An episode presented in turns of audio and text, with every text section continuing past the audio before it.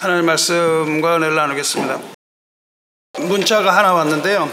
무료 영화를 추천한다는 문자가 왔어요. 그래서 보니까 그 무료로 뭐 한다는 게 되게 오래된 영화인데 영화 제목이 아마게던입니다. 아마게던. 아마게던 보신 분 계세요? 1998년에 개봉한 작품이니까 벌써 25년 지났습니다. 그때 25년 전에 한참 바쁠 때인데 아, 그 봤던 기억이 있어요. 그래서 잠깐 다시 막 돌리면서 리뷰를 해보았습니다. 아, 여러분도 잘 아시겠지만 아마겟던은 성경의 요한계시록 16장에 나오는 인류 마지막 전쟁으로들 알고 있는 그 전쟁입니다. 믿지 않는 사람들은 뭐 그렇게 알고 있죠. 어, 거기 보면 개구리 같은 새 더러운 귀신의 영이 왕들을 모아서 마지막 전쟁을 하는 곳 거기가 아마게던입니다. 아마게던은 히브리어로 하메기도입니다. 하메기도를 헬라어로 표기해서 아마게돈이라고 그러는데 하라는 것은 산이라는 뜻이에요. 어, 산보다는 언덕입니다. 예수님의 산상수훈 할 때 그거는 뭐 높은 산이 아니라 언덕을 산이라고 불렀어요. 그리고 메기도는 머기도라는 지명입니다. 머기도는 어, 여호수아가 가난에서 탈취해서 문하세에게 준 가나안 땅이고 그곳은 그 위에 그냥 수많은 제국의 군대가 지나갔던 교통의 중지요 많은 전쟁이 있었던 곳입니다. 어, 요한계시록은 이곳 무기토 언덕에서 최후의 전쟁이 일어날 것이다. 그렇게 예언을 하고 있는데 어, 그것이 구체적으로 실질적인 제명을 의미하는 것인지 아니면 상징적인 것인지에 대해서 논란이 많습니다. 그리고 이 이름을 따라서 많은 소설과 어, 영화가 만들어졌죠. 그래서 이 1998년 제작된 이 아마겟던은 그것 중에 하나인데 공상과학 영화긴 하지만 상당히 제가 볼 때는 아주 그 대단히 성경적인 의미를 갖는 그런 영화라고 할 수 있습니다. 주인공은 브루스 윌리스이고 어, 그는 내용 잠깐 설명하려고 그래요. 그 브루스 윌리스는 영화에서 이름이 해리, 해리인데 어, 석유 시추를 하는 곳에서 잔뼈가 자란 베테랑 드릴공입니다. 시추하는 땅을 뚫고 들어가서 석유를 파내는 전문가입니다. 그에게는 아름다운 딸이 하나 있는데 이름이 립 타일러 배우 립 타일러가 주연을 맡았죠. 어, 립 타일러는 그 반지의 제왕 시리즈에서 가장 아름다운 요정이라고 칭송받는 아르웬 역할을 맡아서 유명한 배우죠. 영화에서 이름이 그레이스입니다. 그레이스. 그리고 그 다음 주연의 이름은 빌리 밥 톤턴인데 영화 이름이 댄 트루만. 이름들을 아주 상징적으로 좀 짓고 있어요. 나사에서 일하는 우주 전문가입니다. 어느 날 나사에서 커다란 일이 발생하죠. 어, 우주 위성을 수리하던 그 우주 왕복선이 있는데 그것이 폭발해서 사라져 버립니다. 그래서 경위를 알아보니까 우주에서 날아오는 그 유성의 파편에 맞아가지고 그것이 폭발해서 날아가 버린 거예요. 그 어, 왕복선 이름이 아틀란티스인데 아틀란티스도 이름을 어, 그렇게 좀 의미를 갖고 주인 거죠. 아틀란티스 호를 날려버린 그 유성은 그대로 직진합니다. 그래서 그 중에 파편 일부가 뉴욕시를 쑥대밭으로 날리고 홍콩을 날리고 뭐 여기저기 날려버립니다. 그 파리도 날리고 뭐 그랬던 것 같아요. 그야말로 하늘에서 불이 떨어지는 그런 모습입니다.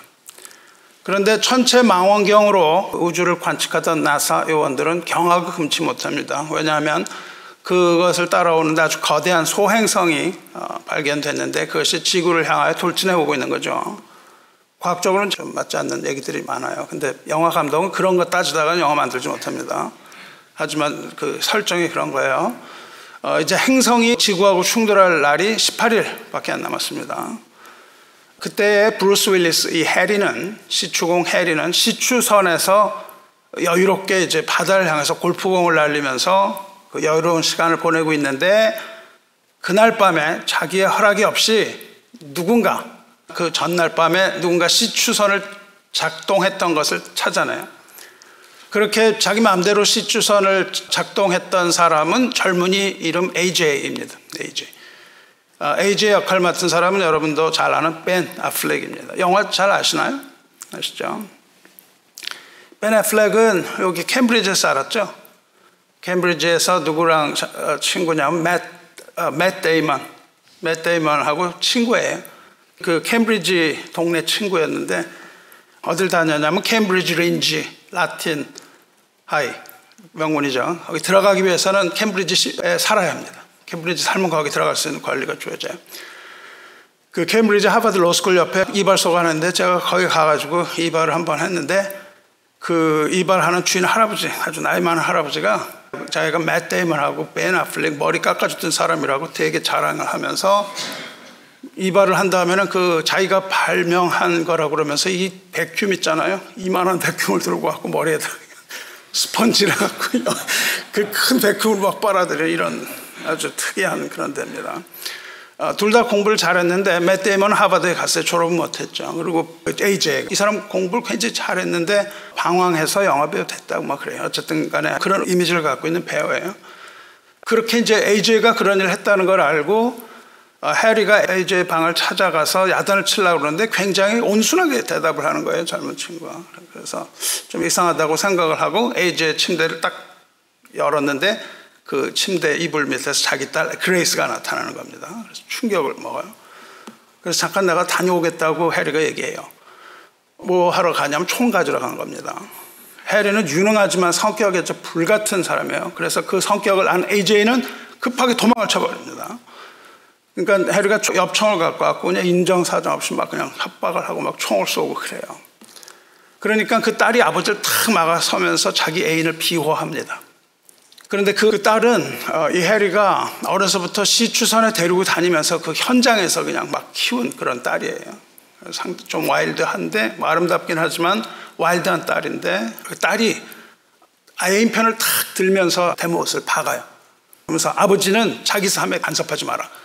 뭐 이러면서 나는 아버지 같은 사람을 내가 닮은 게 너무너무 싫다는 거예요. 아버지 같은 사람 내가 닮기 싫고 막 이렇게 하면서 그냥 말폭탄을 퍼부면서 아버지 마음에 이제 못을 박습니다. 그러고 있는데 갑자기 시추선에 폭발 사고가 일어나면서 AJ가 그냥 위기를 당하지만 그거를 모면해요. 그렇지만 AJ는 해고당합니다. 그때 그 아까 말한 나사의 요원인 트루만이 와서 해리와 그레이스를 데려가요. 나사 본부로 데려가고 상황을 설명하고 자기들 계획을 말합니다. 그들의 계획은 뭐냐면 지구를 향해서 돌진하고 있는 그 유성에 가서 드릴로 구멍을 뚫고 그 안에 핵폭탄을 떨어뜨리고 유성을 핵폭탄으로 폭발시킨다. 이런 계획을 얘기하죠. 어, 만약에 이 계획이 실패하면 인류는 멸망할 것이고 계획은 이거밖에 없다. 그렇게 얘기를 하죠. 그리고 그것을 뚫을 수 있는 건 해리 너밖에 없다. 그렇게 얘기를 합니다. 그리고 우주 전문가들을 붙여주겠다 하는데 해리는 아, 그렇게 안 하고 내가 지난 수십 년간 데리고 있던 시추 함께 하던 동료들과 가야 되겠다. 그리고 이제 그냥 엉터리 같은 그 전문가들을 모아요. 거기 자기 딸의 애인인 AJ도 함께 갑니다. 어, 그들은 두 개의 우주 왕복선에 올라타고 우주로 떠납니다. 우주 왕복선 두 개를 타는데요. 하나의 이름은 Freedom, 또 하나의 이름은 Independence를 타고 갑니다. 그레이스가 Freedom과 Independence를 타고 올라가는 거예요. 그래서 이제 그레이스와 AJ는 마지막 시간을 보내요. 그리고 발사 당일 그 딸은 아버지를 만나서 화해합니다. 그래서 아버지한테 어, 반드시 살아서 돌아오겠다고 약속을 하라고 그럽니다. 반드시 살아서 돌아오겠다고 약속을 하라 그러니까 아버지가 네, 반드시 살아서 돌아온다. 그렇게 어, 약속을 해요. 그리고 나서 그냥 당시에는 굉장히 웅장한 모습이죠. 그냥 Freedom하고 Independence가 그냥 화염을 막 뿜으면서 우주로 올라가요. 그리고 이제 해리와 그 일행은 우여곡절 막, 막 겪는 사이에 Independence호가 추락을 해요. 하나가. 그렇지만 Freedom호는 무사히 행성에 착륙을 합니다. 그렇지만 뭐 언제나 그렇듯이 영화에서 또 다른 위기가 계속 막 발생을 하고 작업 중에 폭발이 일어나갖고 시추하려던 그 드릴, 해리가 만들었던 그 드릴이 우주로 튕겨져 나가 버려요. 그래서 이제 희망이 없는 것처럼 더 이상의 희망이 없는 아, 그런 상황을 만들죠. 그리고 어, 휴스턴에 보고를 합니다. 이제 그렇게 됐다. 그러니까는 휴스턴과 전 세계는 이제 패닉에 빠집니다. 그래가지고 이제 그 낭망하고 있는 사이에 어, 그 추락해 버린 줄 알았던 인디펜던스호의 그 젊은 AJ가 타고 오는 거예요.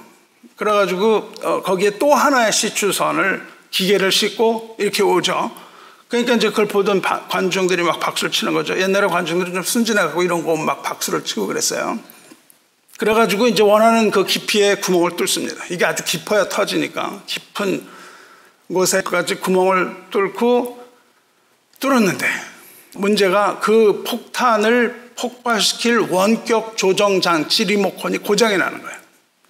그래가지고 이제 남은 길은 단 하나 모두 떠나고 한 사람만 딱 남아갖고 그 속에 들어가서 폭탄을 터뜨려 갖고 이제 다 같이 그 남은 사람은 폭탄을 터뜨리고 죽는다. 이런 시나리오밖에 안 남은 거예요.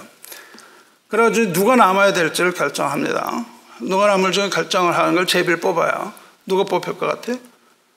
여기서 어? 여기서 이제 그 여러분이 영어 많이 본 사람 누가 뽑힙니까? 에이지가 뽑히죠. 에이지가 제비를 뽑고 탁 비정한 각오로 이제 그걸 가려고 캡슐을 타고 갑니다. 그래가지고 그 캡슐을 타고 가려고 우주복을 딱 입고 캡슐을 타는데 해리가 배웅해 주겠다 그래요. 배웅해 주겠다. 그러고서 이제 우선 바깥에 나가서 캡슐에 들어가요. 들어갔는데 갑자기 해리가 에이지의 산소호흡기를 팍 뜯어냅니다. 산소호흡기를 뜯어내고 그 어, 그를 바깥으로 밀어내고 자기가 그 속에 들어가서 문을 딱 잠그죠. 그러니까는 어, AJ는 안 된다고 막 발버둥을 치는 거예요. 자기가 가겠다. 그러니까 해리가 뭐라고 하냐면 넌 내 딸을 돌봐라. 그러는 거죠. 그러면서 사실 나는 너를 내 아들처럼 여겨왔다. 이렇게 얘기를 하죠.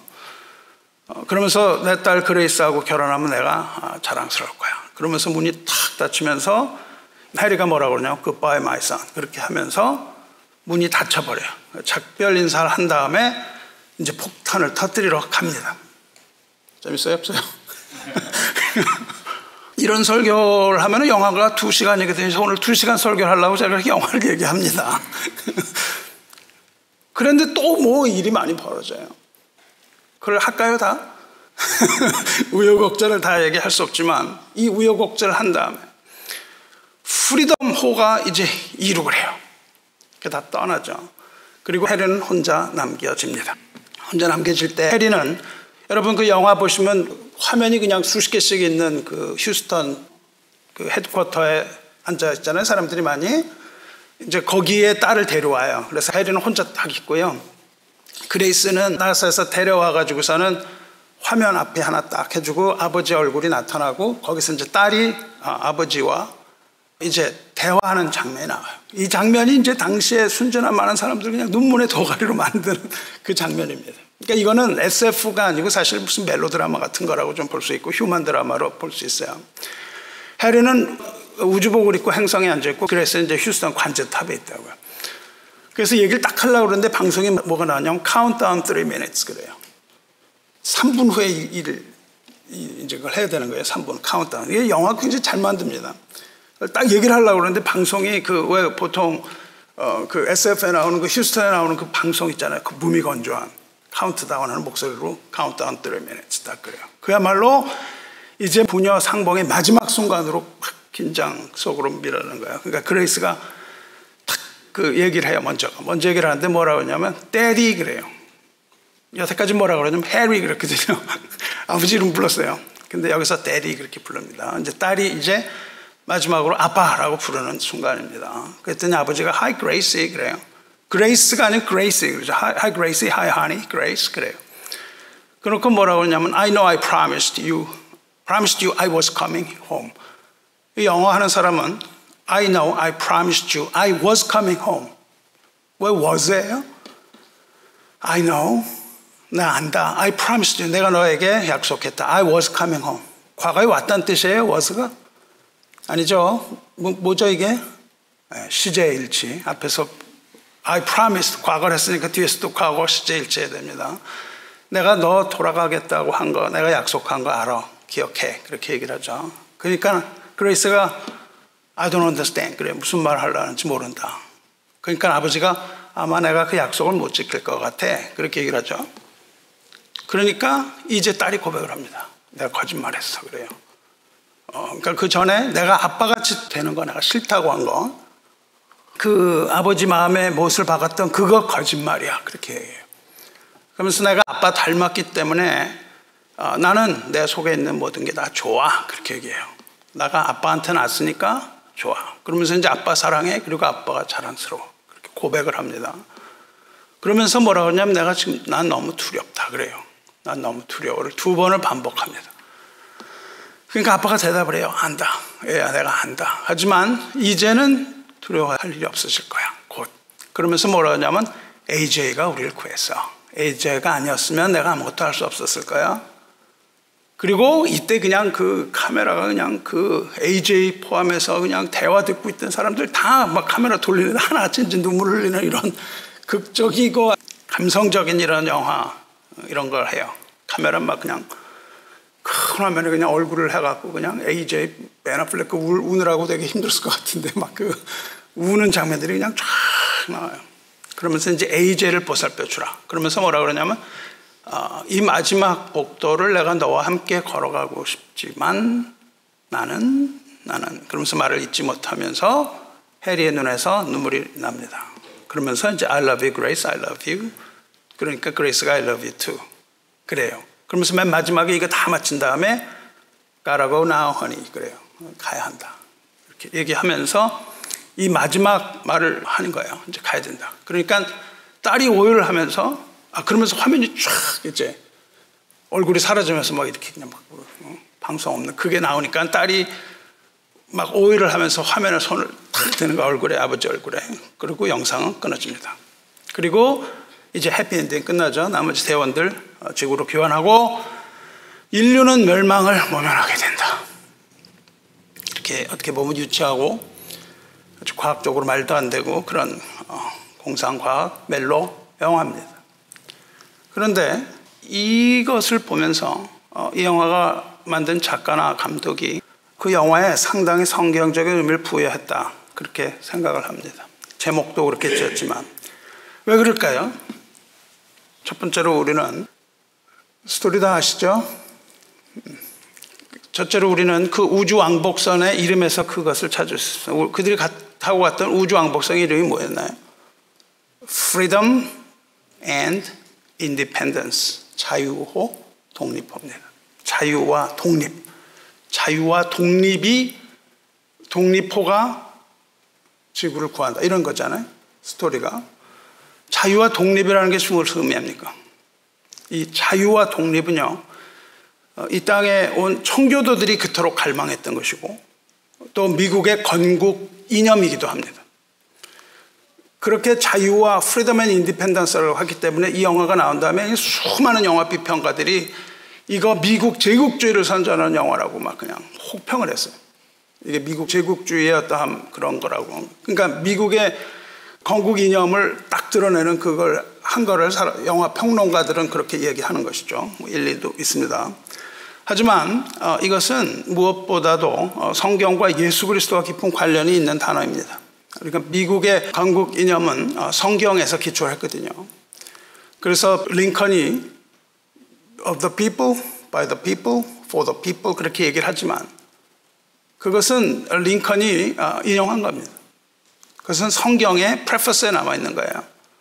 어, 위클리프가 번역한 성경의 프레피스에 뭐냐면 this 맨 처음에 딱 처음에 뭐라 그러냐면요.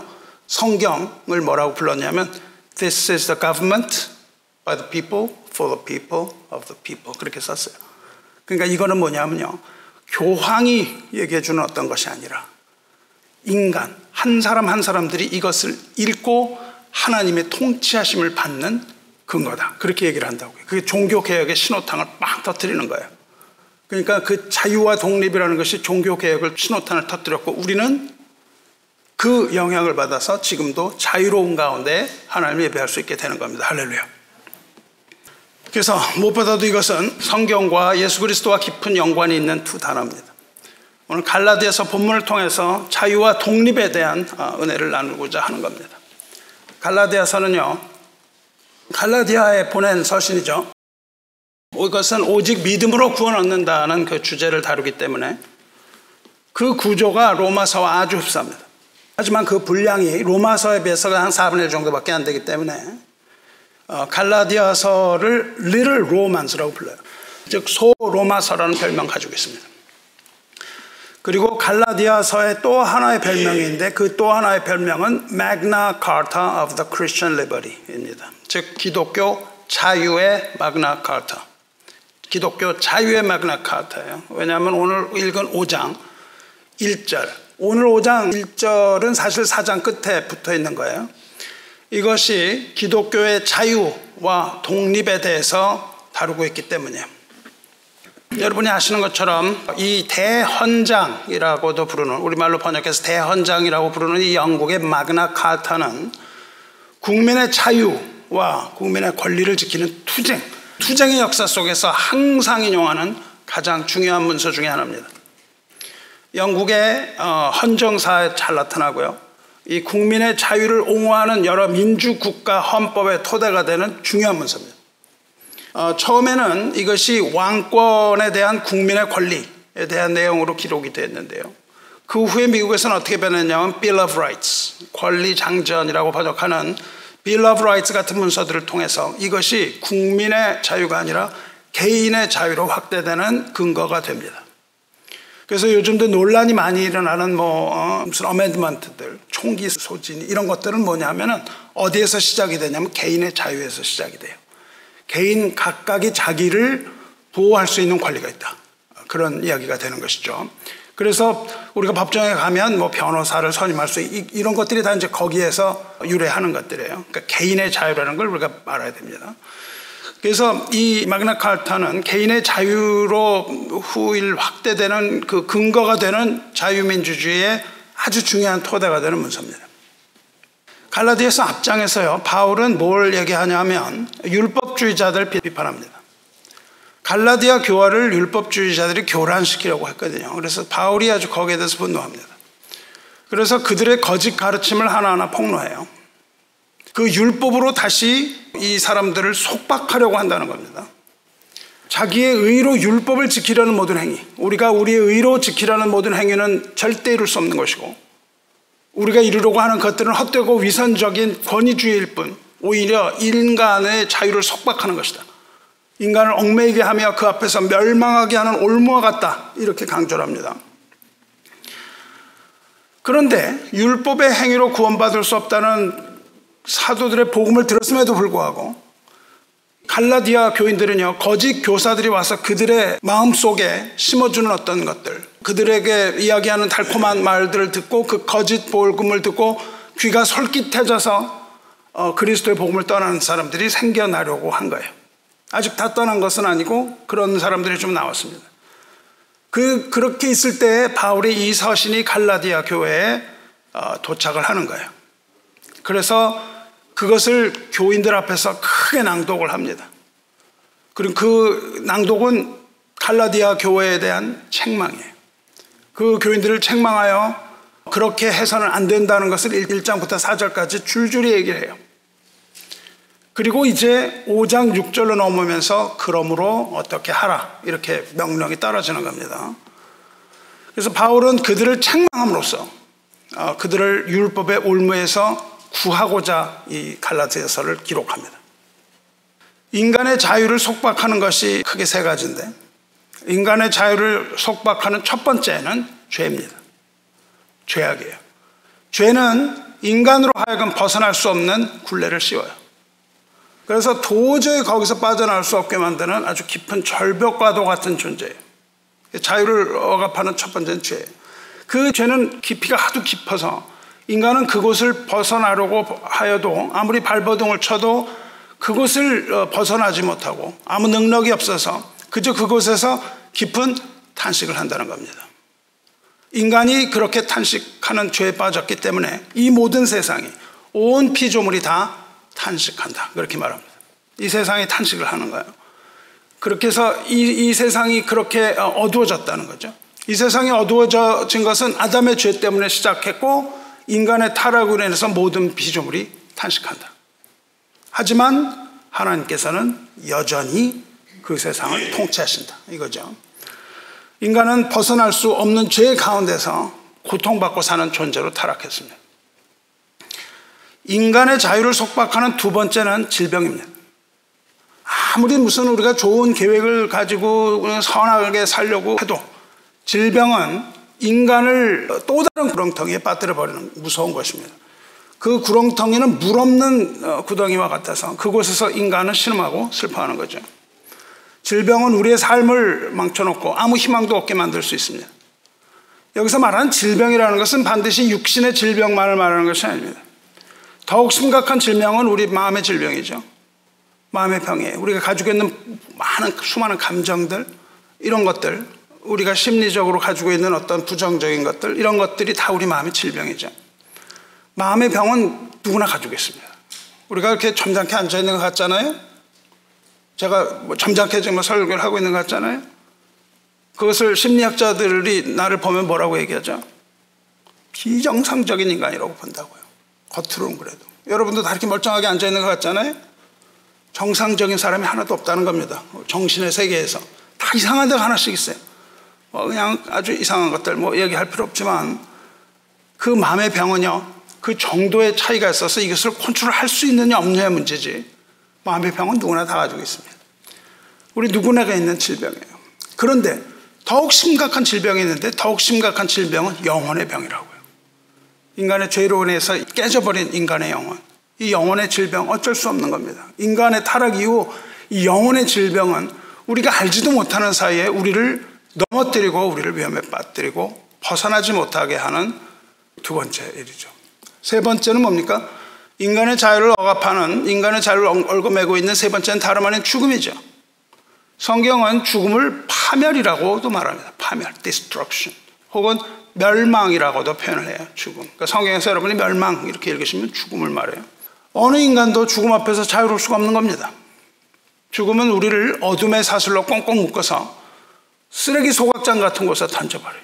그것을 음부라고 불러요. 쓰레기 소각장입니다. 어, 죽음에게 손발이 묶여서 포로가 되고 뭐 죽음의 명령을 거역할 수가 없어요. 너는 죽어라. 거역할 수가 없는 거예요. 그래서 우리는 그것에 포로가 되고 끌려가지 않을 수가 없는 겁니다. 죽음의 사신이 우리를 불러갈 때 우리는 끌려 저항할 수가 없는 거예요. 이렇게 인간의 자유를 억압하는 커다란 세 가지가 바로 죄와 질병과 죽음입니다. 아담의 타락 이후에 어느 누구도 이것을 피해간 사람이 없습니다. 나는 예외라는 건 있을 수가 없습니다. 모두가 다, 우리 모두가 다 죄와 질병과 죽음의 노예로 살다가 가는 겁니다. 이 모든 죄에 따른 하나님의 약속은 그걸 율법이라고 불러요. 이 죄에 대한 거예요. 이것을 해결할 수 있고 없고에 관한 키입니다. 하나님의 율법을 지키는 자, 곧 하나님의 계명에 순종하는 자는 죄의 속박에서 벗어날 수 있을 것이나 그 계명에 불순종하는 자는 죄와 죽음을 벗어날 수 없음. 이것이 율법이 말하는 겁니다. 이것은 어, 변하지 않는 사실이죠. 율법은 사람을 의롭게 만드는 하나님의 약속이기도 하지만 율법은 또한 인간을 심판하는 하나님의 약속이도 되기도 하는 거예요. 동일한 율법이. 그런데 이것이 율법의 펑션인데 율법의 기능인데요. 하나님이 율법을 주신 이유는 거기에 있지 않습니다. 하나님이 율법을 주신 그 율법의 기능이 그것이지만 목적이 거기에 있지 않다고요. 하나님이 율법을 주신 목적이 뭡니까? 율법으로는 죄를 깨달음이라. 하나님께서 인간에게 율법을 주신 이유는 죄가 죄인지도 모르는 인간들에게 이것이 죄라는 것을 알려주기 위함. 이것이 첫 번째 이유입니다. 죄가 죄인지도 모른다면 죄 가운데서 아무것도 모르고 죽어가기 때문이죠. 하지만 완전히 타락한 인간은 그 율법을 아는 것으로 구원받지 못합니다. 죄라는 것을 알므로써 구원받지 못해요. 율법을 우리가 안다 할지라도 율법을 지킬 능력을 상실했기 때문에 그 죄라는 걸 알지만 지킬 능력이 없는 거예요. 그래서 우리는 율법을 자세히 알고 율법을 따라가려 한다 하더라도 스스로 자신을 죄와 질병과 사망에서 건질 힘이 없다는 겁니다. 율법을 주신 두 번째 이유는 그 율법을 지킴으로 스스로 구원할 수 없는 존재라는 사실을 알려주는 거예요. 우리가 그처럼 연약한 존재라는 것을 깨닫게 하시고, 그러므로 우리에게 구원자가 필요하다는 사실을 알게 하시기 위함입니다. 다시 말해서, 의의 율법은 인간을 각성시켜서 스스로 돌아보게 하고 좌절하게 만든 역할을 하는 거예요. 율법은 인간을 절망하게 만드는 겁니다. 그래서 기독교 신앙은 어떤 사람은요, 기독교 신앙은 절망에서 시작한다. 그렇게 얘기합니다. 절망하지 않고 우리가 믿음을 가질 수 없는 거예요. 우리는 절망에서 시작해요. 그 절망은 뭐냐면 우리가 스스로를 구원할 수 없다. 그래서 바울은요, 이 율법을 뭐라 그러냐면 율법은 우리를 그리스도에게로 인도하는 초등교사 그렇게 부릅니다. 초등교사라는 건 종이에요, 종. 그러니까 가정교사 같은 그런 의미가 아니고요. 그 아이를 학교에 데려다 주고 학교에서 데려오고 하는 그런 종을 말한다고요. 노예. 그러니까 어느 집에 아이를 학교에 데려다 주는 역할. 그거 초등교사예요. 그 초등교사, 율법이 뭐냐 하면은 그 학교의 앞에까지 데려다 주는 거예요. 실제 가르쳐 주진 못하고. 그 학교가 뭐냐 하면 예수 그리스도라는 거예요. 율법은 뭐냐 하면요. 우리를 좌절하게 해서, 우리를 절망하게 해서 그리스도를 필요로 하게 하고 그리스도 앞으로 인도하여 주는 것. 그리고 그 그리스도를 만나서 그리스도를 믿는 믿음으로 우리가 의롭게 됨. 이것이 바로 갈라디아서나 로마서가 말하는 복음의 핵심입니다. 그러니까 여러분이 좌절하잖아요? 할렐루야입니다. 우리가 좌절하는 것은 할렐루야, 우리에게 그리스도가 필요하다. 이것을 계속하는 거죠. 우리가 무엇을 하고 실망하잖아요? 일이 안 되잖아요? 뭐 어떻게 하시라고요? 기뻐하고, 감사하고, 찬양하는 겁니다. 우리가 이와 같은 연약한 사람인데 여전히 이 타락한 세상 하나님 통치하시고 여전히 나를 구원하실 주님께서 나와 함께 하신다. 이겁니다. 이처럼 율법은 우리를 그 자체로 어, 죄에서 풀어주지 못해요. 그리고 오직 그리스도 앞으로 우리를 인도하는 역할만 합니다. 그러니까 우리에게 있어서요. 율법의 의로 내가 그것을 하려고 하는 것이 아니라 나 자신을 풀어서 그리스도 앞으로 나아가는 것, 믿음으로 나가는 것을 이것을 우리는 뭐라고 그러냐면은 자유라고 부르는 거예요. 이게 자유롭게 되는 거예요. 그 절망으로부터. 율법의 의가 아니라 오직 그리스도 예수 안에 있는 하나님의 은혜를 통해서만 죄와 율법의 그 멍에서 벗어나서 어느 어떤 것에도 구속되지 않고 참다운 자유를 누릴 수가 있다. 이것을 여러분이 갈라디아서 1장부터 4장까지 읽어보면 아시는 겁니다. 로마서를 읽어주셨고요. 갈라디아서 1장 4장은 걸쳐서 설명한 그리스도인의 자유의 본질 그거예요. 그리스도의 자유분. 이 자유는 뭐 바울이 이렇게 열심히 설명을 했지만 바울은 굉장히 열심히 설명을 하는데요. 예수님은 그렇게 열심히 뭐 설명 안 하시고 굉장히 간단하게 하세요. 하나님도 우리에게 그냥 간단하게 얘기하시잖아요. 복잡하게 안 하고. 예수님 뭐라고 하셨어요? 예수님이 이거에 대해서 뭐라고 하셨냐면은 요한복음 8장 32절에 진리를 알지니 진리가 너희를 자유롭게 하리라. 이겁니다.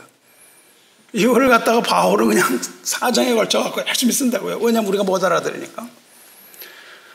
물론 여기서 말한 진리, 진리를 알지니 진리가 너희를 다 자롭게 하라. 진리는 뭐, 뭘 말하냐면 길이요 진리요 생명이신 예수 그리스도를 말하는 거예요.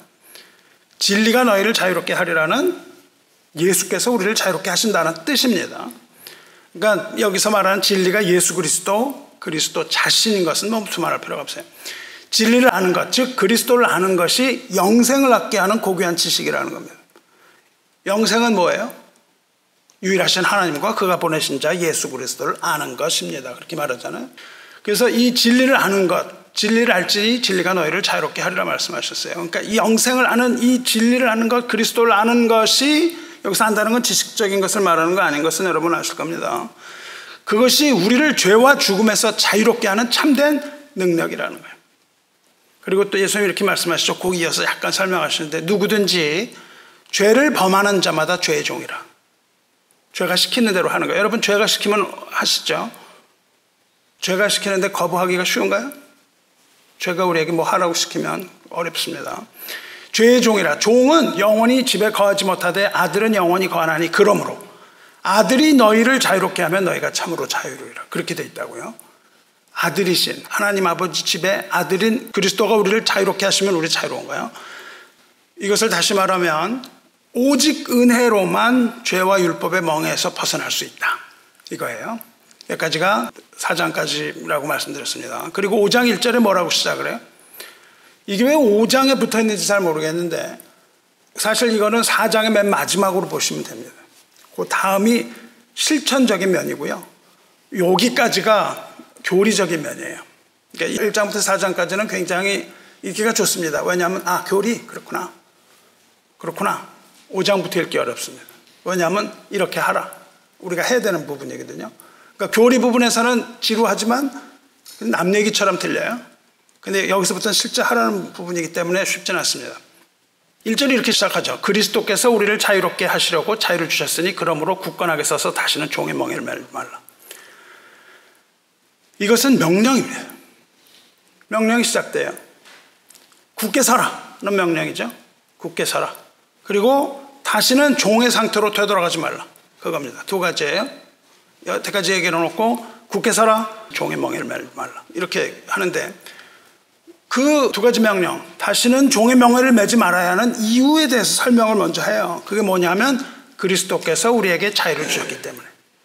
그리스도께서 우리에게 자유를 주셨기 때문에 우리는 굳게 서서 다시는 종의 멍에를 매지 말아야 된다는 겁니다. 여기서 자유를 주셨다고 하는데 자유를 주셨다는 말은요, 과거 완료형이에요. 즉, 그리스도께서 우리에게 자유를 주시기 위하여 행하신 모든 일이 완성됐다는 뜻입니다. 그리스도께서 십자가를 지셨고 예수님의 그 십자가의 사건은 이미 과거에 완료해요. 다시는 여기에 십자가 달리신 예수님을 걸어놓을 필요가 없다는 거예요. 더 이상 이 십자가는 걷어 치워도 좋습니다. 우리에게 필요한 것은 십자가의 상징성이지 거기에 달린 예수님을 오늘날 다시 못 박아야 된다는 게 아닌 거예요. 예수님이 그 한 번에 못 박히심으로 모든 것을 다 이루셨어요. 그래서 주님께서 아버지의 뜻을 따라서 자기 몸을 단번에 들이셨기 때문에 우리가 거룩함을 얻는 거예요. 주님의 죽으심은요, 죄에 대해 단번에 죽으신 거라고요. 한 번에 이루신 겁니다. 그리고 그 그리스도를 믿는 우리 또한 그 죄에 대해서 죽었다는 겁니다. 죽을 것이 아니라 죽었다고요.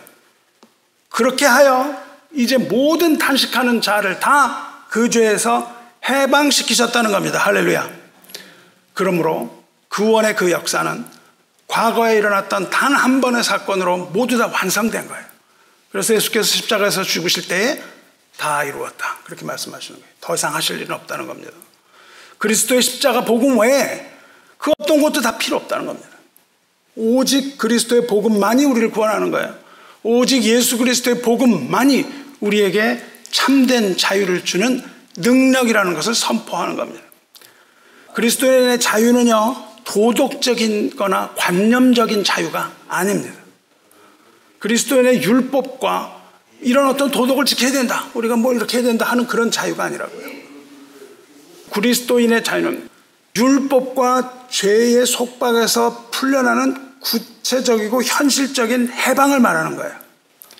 이 자유는 결코 인간의 노력으로 인해서 얻을 수 없고 오직 하나님의 은혜 결과로 말씀드렸잖아요.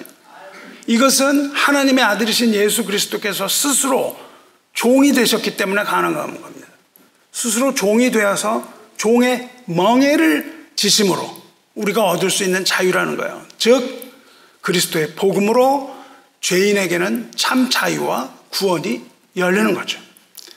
그리스도께서 창에 찔림으로 우리의 허물이 용서받았다 그랬습니다. 그리스도의 몸이 상했기 때문에 우리 죄악이 사함을 얻었다고 이사야가 예언하고 있어요. 그가 징계를 받음으로 우리는 평화를 누리게 되었다. 그가 채찍에 맞음으로 우리는 나음을 받았도다. 할렐루야. 우리 모든 죄를 주님께서 십자가에서 눈 녹듯이 사라지게 하셨다는 뜻입니다.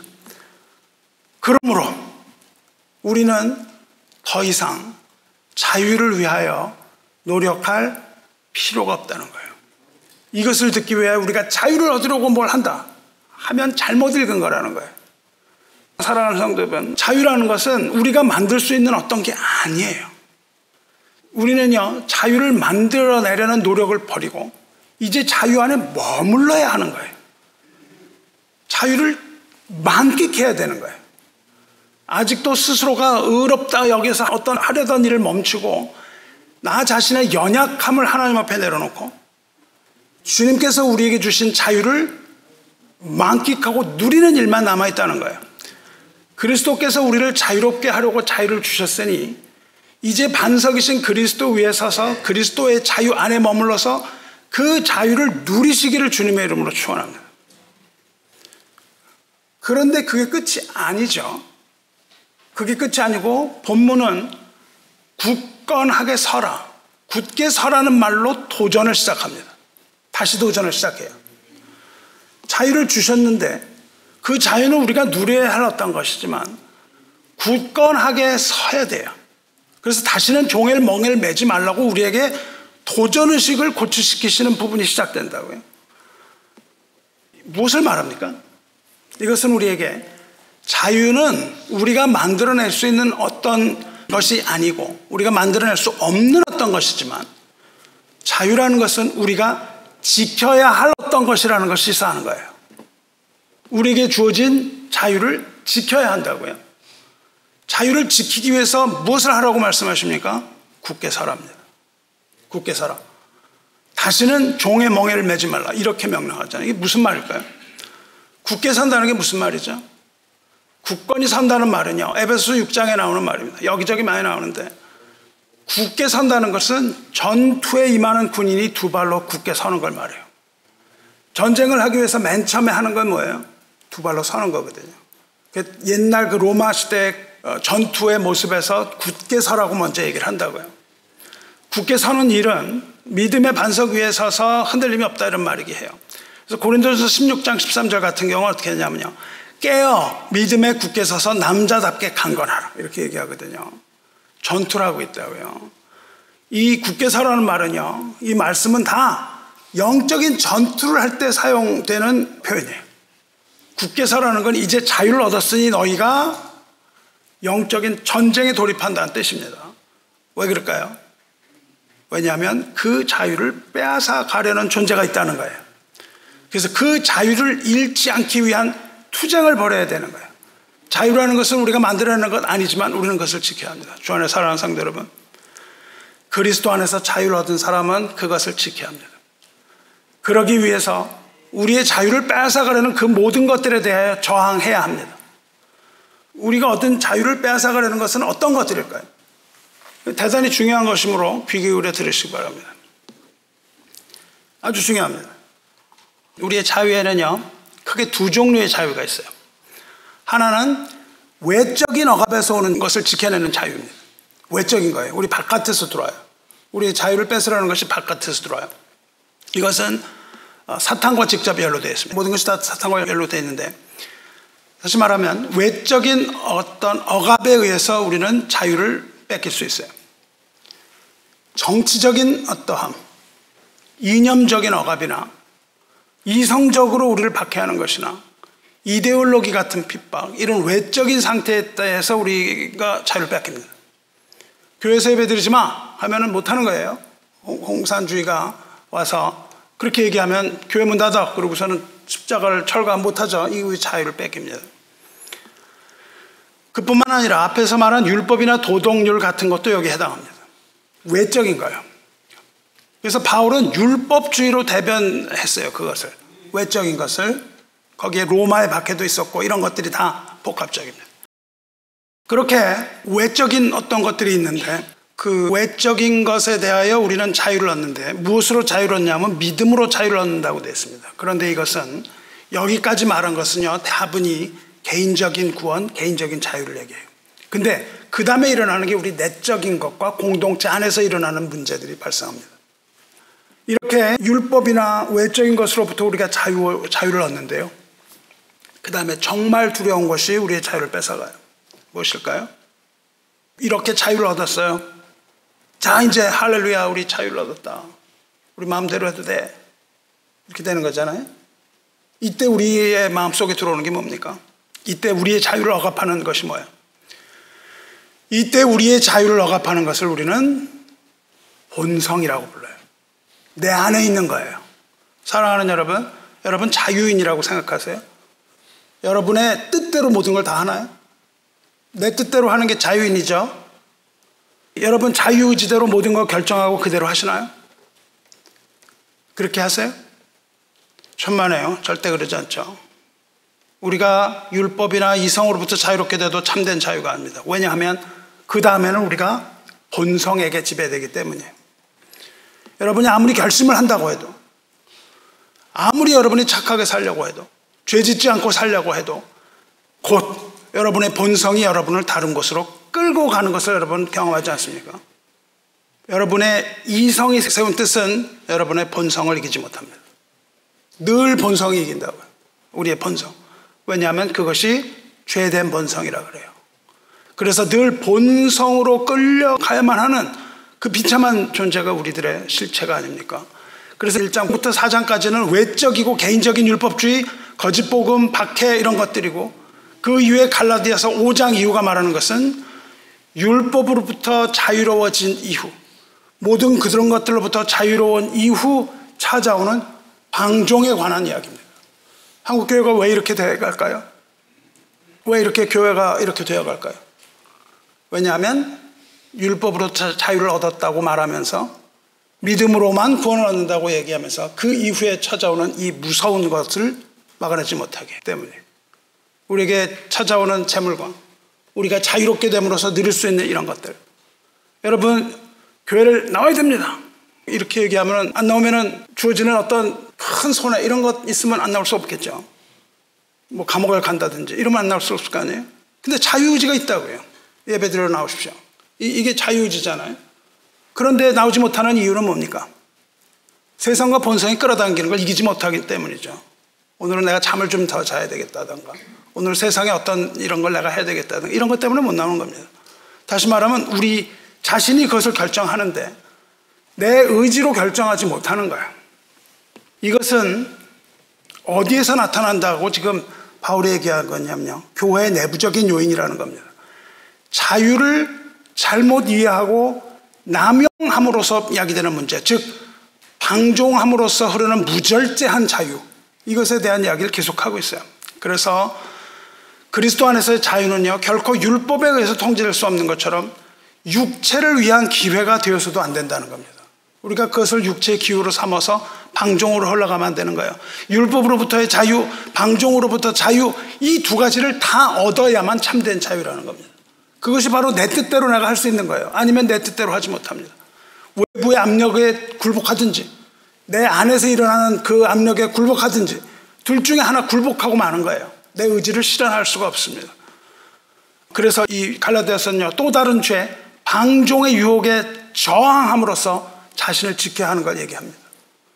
그렇다면 그리스도의 자유를 결정짓는 본질이 뭐예요? 여기가 굉장히 중요합니다. 여태까지는 개인적인 자유를 얘기했잖아요. 여기가 무진장 중요하다고요.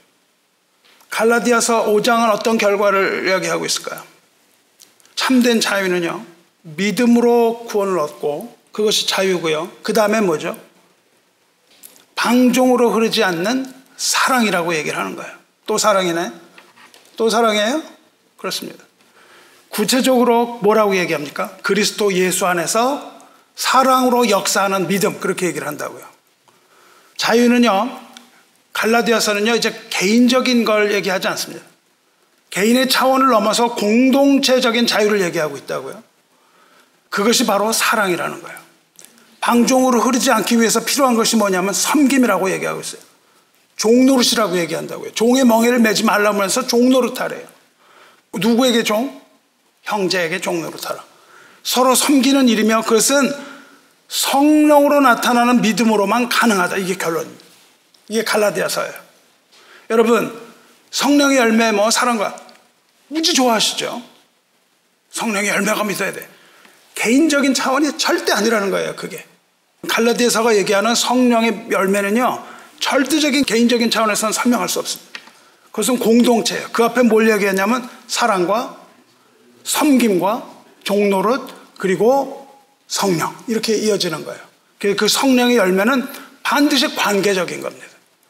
반드시 공동체의 관계적이에요.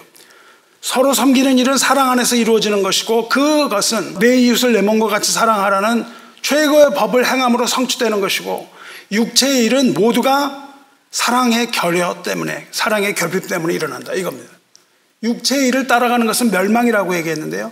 육체의 일을 따라가는 이유는 사랑이 없기 때문에 그렇게 설명하는 것이 갈라디아서예요. 그러니까 자꾸만 나에게 성령의 열매를 주세요만 외치지 말고 성령의 열매를 얻기 위하여 무엇을 하는가를 보셔야 돼요. 그것이 바로 형제 사랑입니다. 그래서 5장이 성령의 열매로 끝난다고요. 고기만 딱 떼어서 읽으면 안 돼요.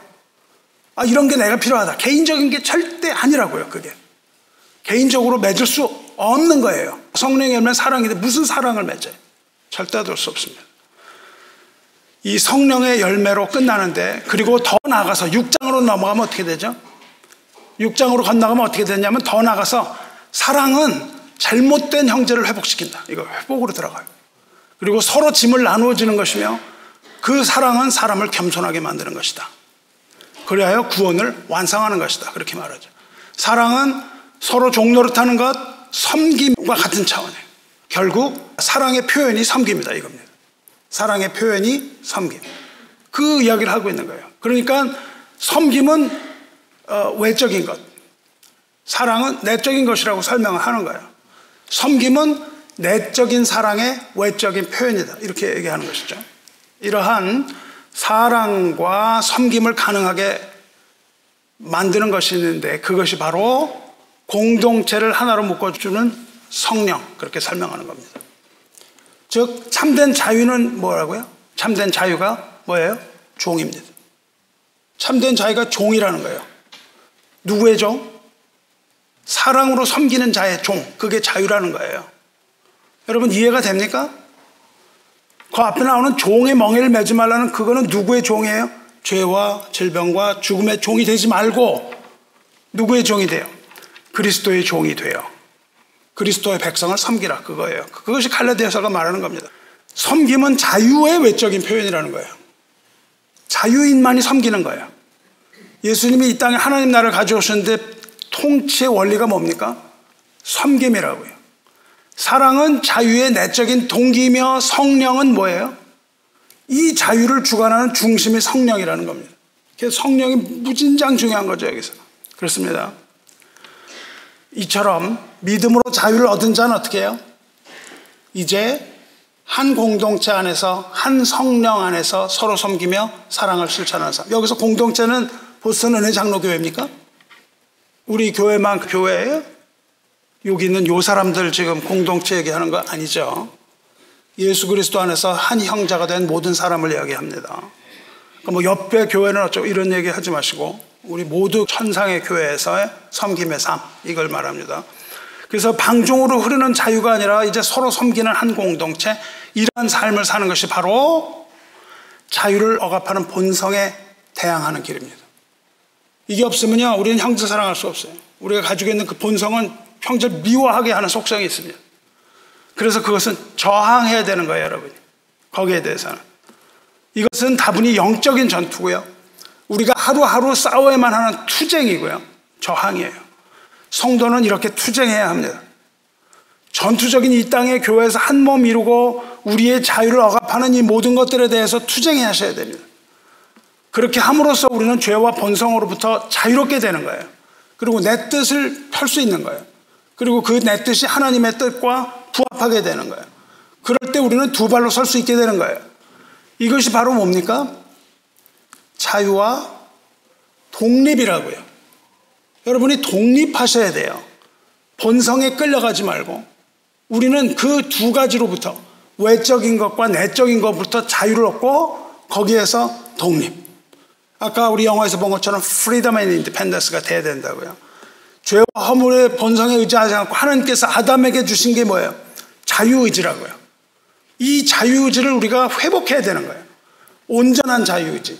인간이 선악의 나무를 먹음으로 알게 된 거짓된 선과 악에 대한 판단이 아니라 진정한 것, 진정한 자유의지로 우리가 할 수 있는 이 하나님의 뜻에 순종하는 삶을 사시기를 축원합니다. 이 성도의 자유는요, 내재하시는 성령의 권능을 통해서 하나님 앞에서 우리는 성숙한 책임이 있는 거예요. 책임이 있고 그것은 거룩으로 이어지는 자유입니다. 그러므로 우리는 굳건하게 서서 다시는 종의 멍에를 매지 말라. 이겁니다. 멍에라는 거냐? 두 마리 소를 묶어놓은 막대기에 어, 틀입니다. 이 소 두 마리를 한데 묶어서 두 마리가 함께 가면서 그 밭을 갈게 하기 위해서 묶은 그런 틀이 멍해요. 이렇게 서로 묶인 소는 어떻게 됩니까? 누굴 따라가요? 강한 소가 끄는 데를 따라간다고요. 종의 멍해, 죽음의 멍해가 되면 어떻게 돼요? 우리는 죽음이 끄는 대로 끌려간다고요. 그게 멍해의 의미입니다. 그러니까는 포로나 종에게 이것을 씌우면은 노예로 종속이 된다는 거예요. 그래서 무거운 짐을 뜻하는 거예요. 그래서 멍해를 맨다는 거는 노예처럼 되어서 끌려가는 모습을 말해요. 근데 주님은 뭐라고 말씀하십니까? 십자가에 관련돼서 수고하고 무거운 짐진 자들아 다 내게로 오라. 뭐라고 말씀하세요? 내가 너희를 쉬게 하리라. 나는 마음이 온유하고 겸손하니 나의 멍에를 메고 내게 배우라. 나의 멍에를 메라 그랬어요. 그리하면 너희 마음이 쉼을 얻으리니 이는 내 멍에는 쉽고 내 짐은 가벼움이라. 뭐예요? 주님의 몽해를 맨다는 것은 누구하고 같이 묶인다는 겁니까? 주님과 묶이는 거예요. 주님과 묶여요. 수고하고 무거운 짐진 자들, 이 죄의 종의 멍해를 쥐고 이 살아가던 자들이 그걸 끊고 주님의 멍해를 매는 거예요. 이렇게 주님과 함께 멍해를 재면 어떻게 되는 거예요? 다른 소의 멍해를 쥐고 채찍 맞아가면서 말이죠. 힘겹게 밭에 살아가는 소가 우리라는 겁니다. 인생의 모든 이런 것들 때문에 그냥 무거운 짐을 지는데 그런데 이제 주님의 멍에를 치면 어떻게 돼요? 주님과 연결이 되니까 누굴 따라가요? 주님 가시는 대로 그냥 놔버리면 되는 거예요. 내가 가려고 하는 것이 아니라 주님을 따라갑니다. 그럼 어디로 가요? 강한 힘을 가진 소가 가는 것처럼. 그 주님을 따라서 어, 그런 거예요. 그러니까 혼자 가는 게 쉬워요? 그게 쉬워요? 그게 쉬운 거죠. 멍해를 쥐고 가는 게 쉬운 거예요. 이거 마치 마라톤을 할 때 말이죠. 그냥 뭐 혼자 뛰어가는 것과 차 타고 가는 것과 똑같은 거잖아요. 그 차에 편승을 하면 가는 거잖아요. 멍해를 쥐고 예수님께 붙으면 그렇게 가는 거란 말이죠. 그래서 주님의 멍해는 쉽고 주님의 짐은 가볍다 이겁니다. 그러니까 우리가 무거운 짐 지고 가지 말고 주님 멍해를 자라. 그럼 짐은 누가 다 주세요? 주님이 지신다는 겁니다. 우리는 그걸 그냥 따라가는 거예요. 그래서 우리가 마음의 쉼을 얻기를 축원합니다. 십자가의 복음을 믿음으로 구원을 얻고 또 자유를 얻은 사랑하는 성도 여러분, 이제 자유를 억압하는 모든 것들에 대해 여러분 강력하게 저항하시기 바랍니다. 끌려가면 안 돼요. 여러분의 예배를 방해하는 것들에 대하여 여러분 저항하고 싸우시기 바래요. 형제를 사랑하는 그 사랑의 행위를 방해하는 모든 세력, 이것도 대항해야 됩니다. 여러분의 섬김을 방해하는 모든 유혹, 나 섬기고자 하는데 다른 유혹들 들어오는 거, 이거 저항하시기 바래요.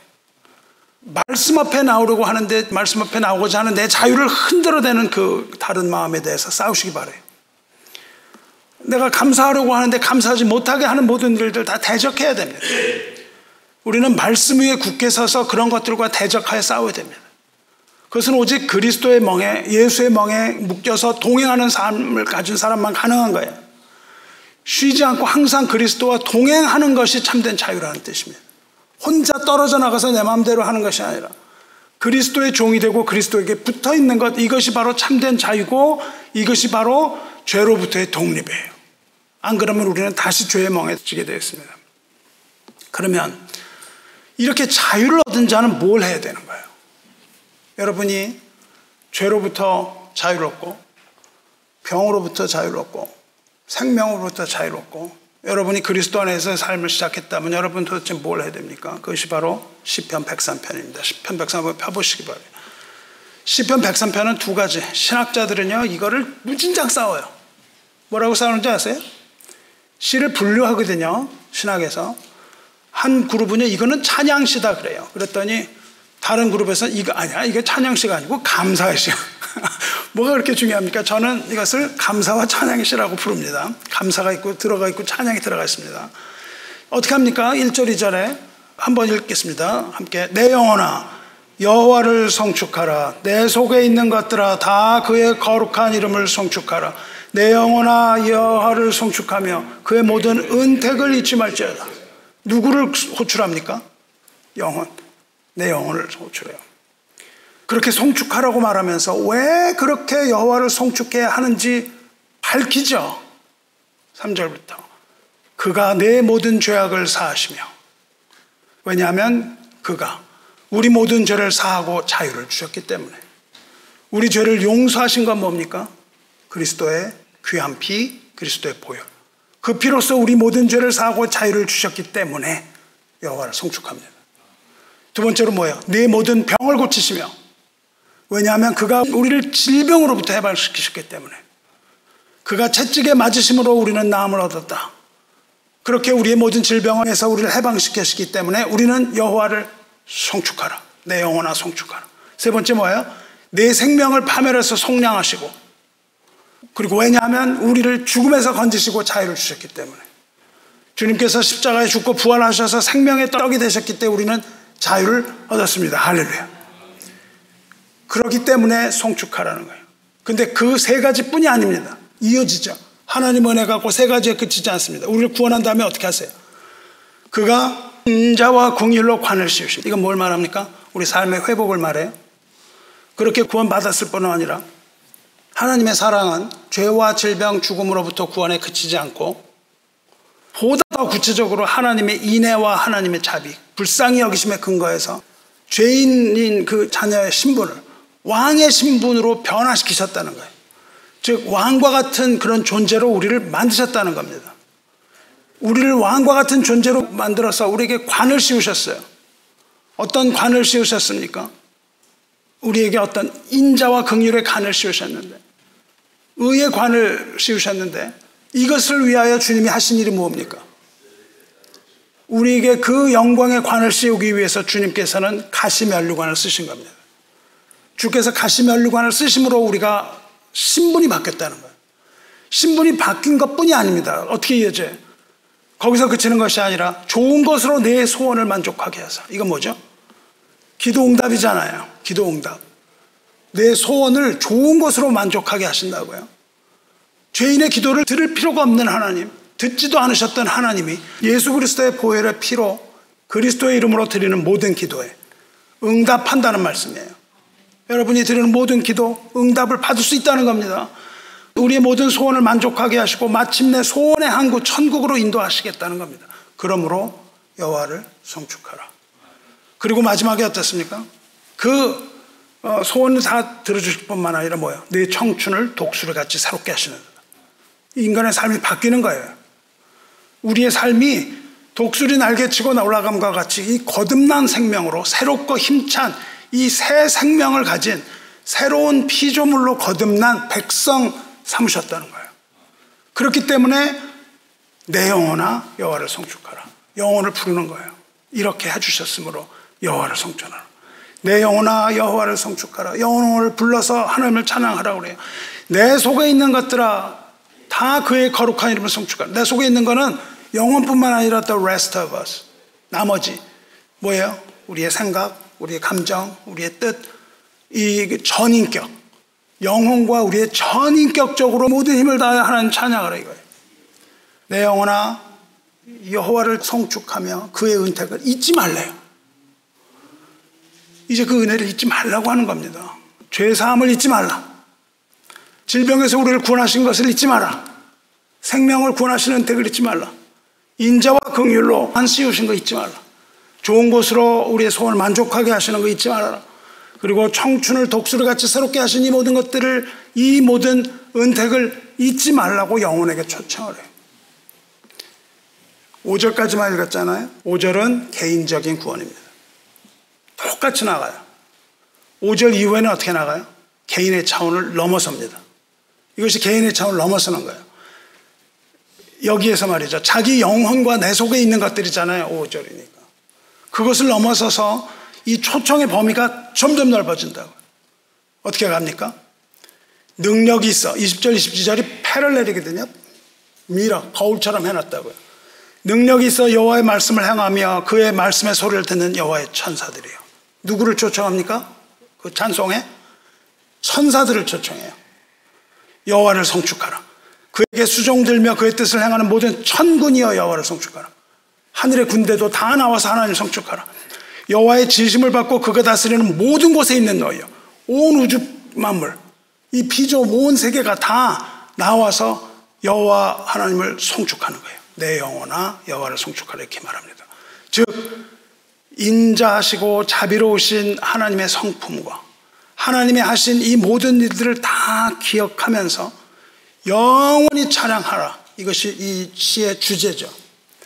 그리고 거기에서 어, 우리에게 하신 모든 일들을 설명할 따름입니다.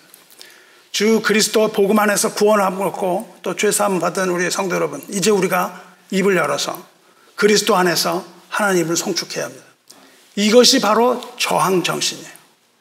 우리가 하나님을 송축하고 하나님 찬양하는 것이야말로 우리를 이끌어가려는 그 모든 자유를 뺏어가려는 모든 것에 대하여 우리가 행할 수 있는 강력한 저항입니다.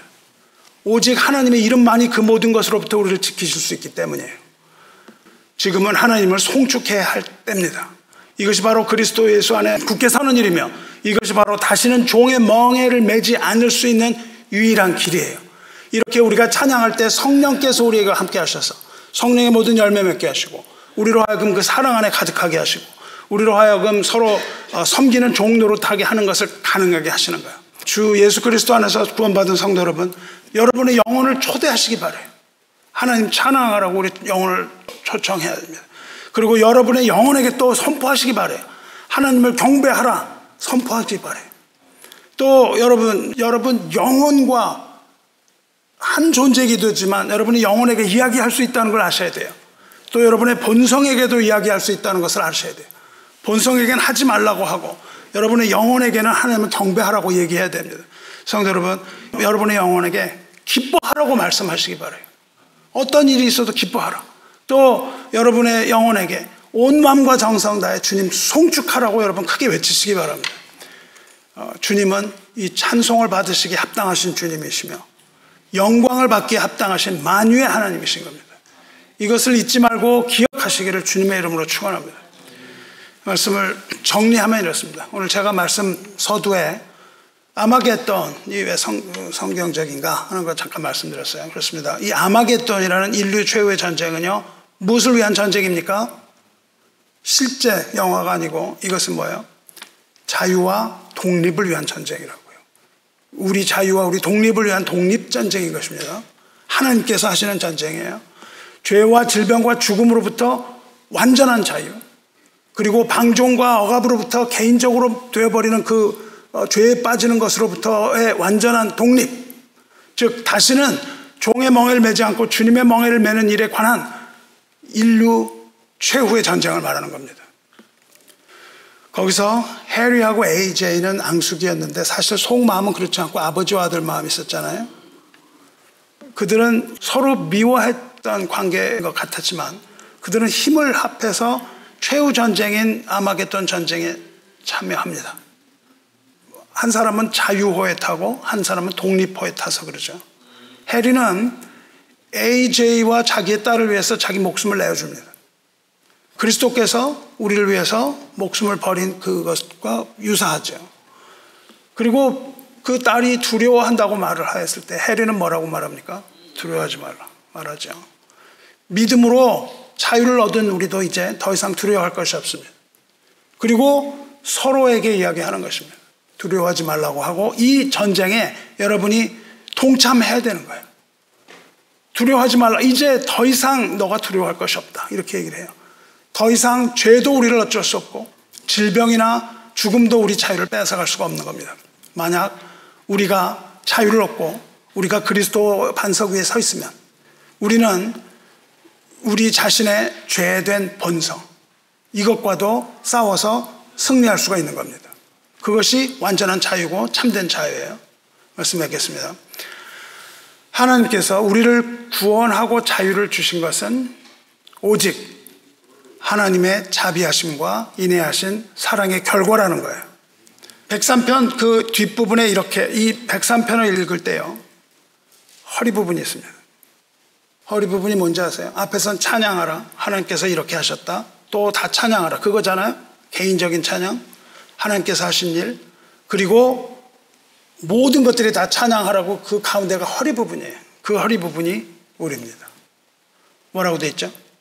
아버지가 자식을 극률히 여김 같이 여호와께서는 자기를 경외하는 자를 극률히 여기시나니 이는 그가 우리의 체질을 아시며 우리가 단지 먼지뿐임을 기억하심이로다. 인생은 그날이 풀과 같으며 그 영화가 들의 꽃과 같아 우리가 연약하여 할 수 없는 그것을 주께서 은혜로 이루신다는 거예요. 들풀과 같이 약한 존재라는 것이 그 중간에 딱 들어가요. 우리가 연약해서 그것들을 할 수 없으나 하나님께서 그것들을 이루신다는 거예요. 그 절망 가운데 있는 우리를 하나님께서 하나님의 은혜로 구원하셨습니다. 그럼 우리는 굳게 서서 다시는 종의 멍을 매지 말아야 합니다. 우리는 곧 마른 풀과 같이 연약하나 주님께서 불쌍히 여기심으로 우리에게 자유를 주셨습니다.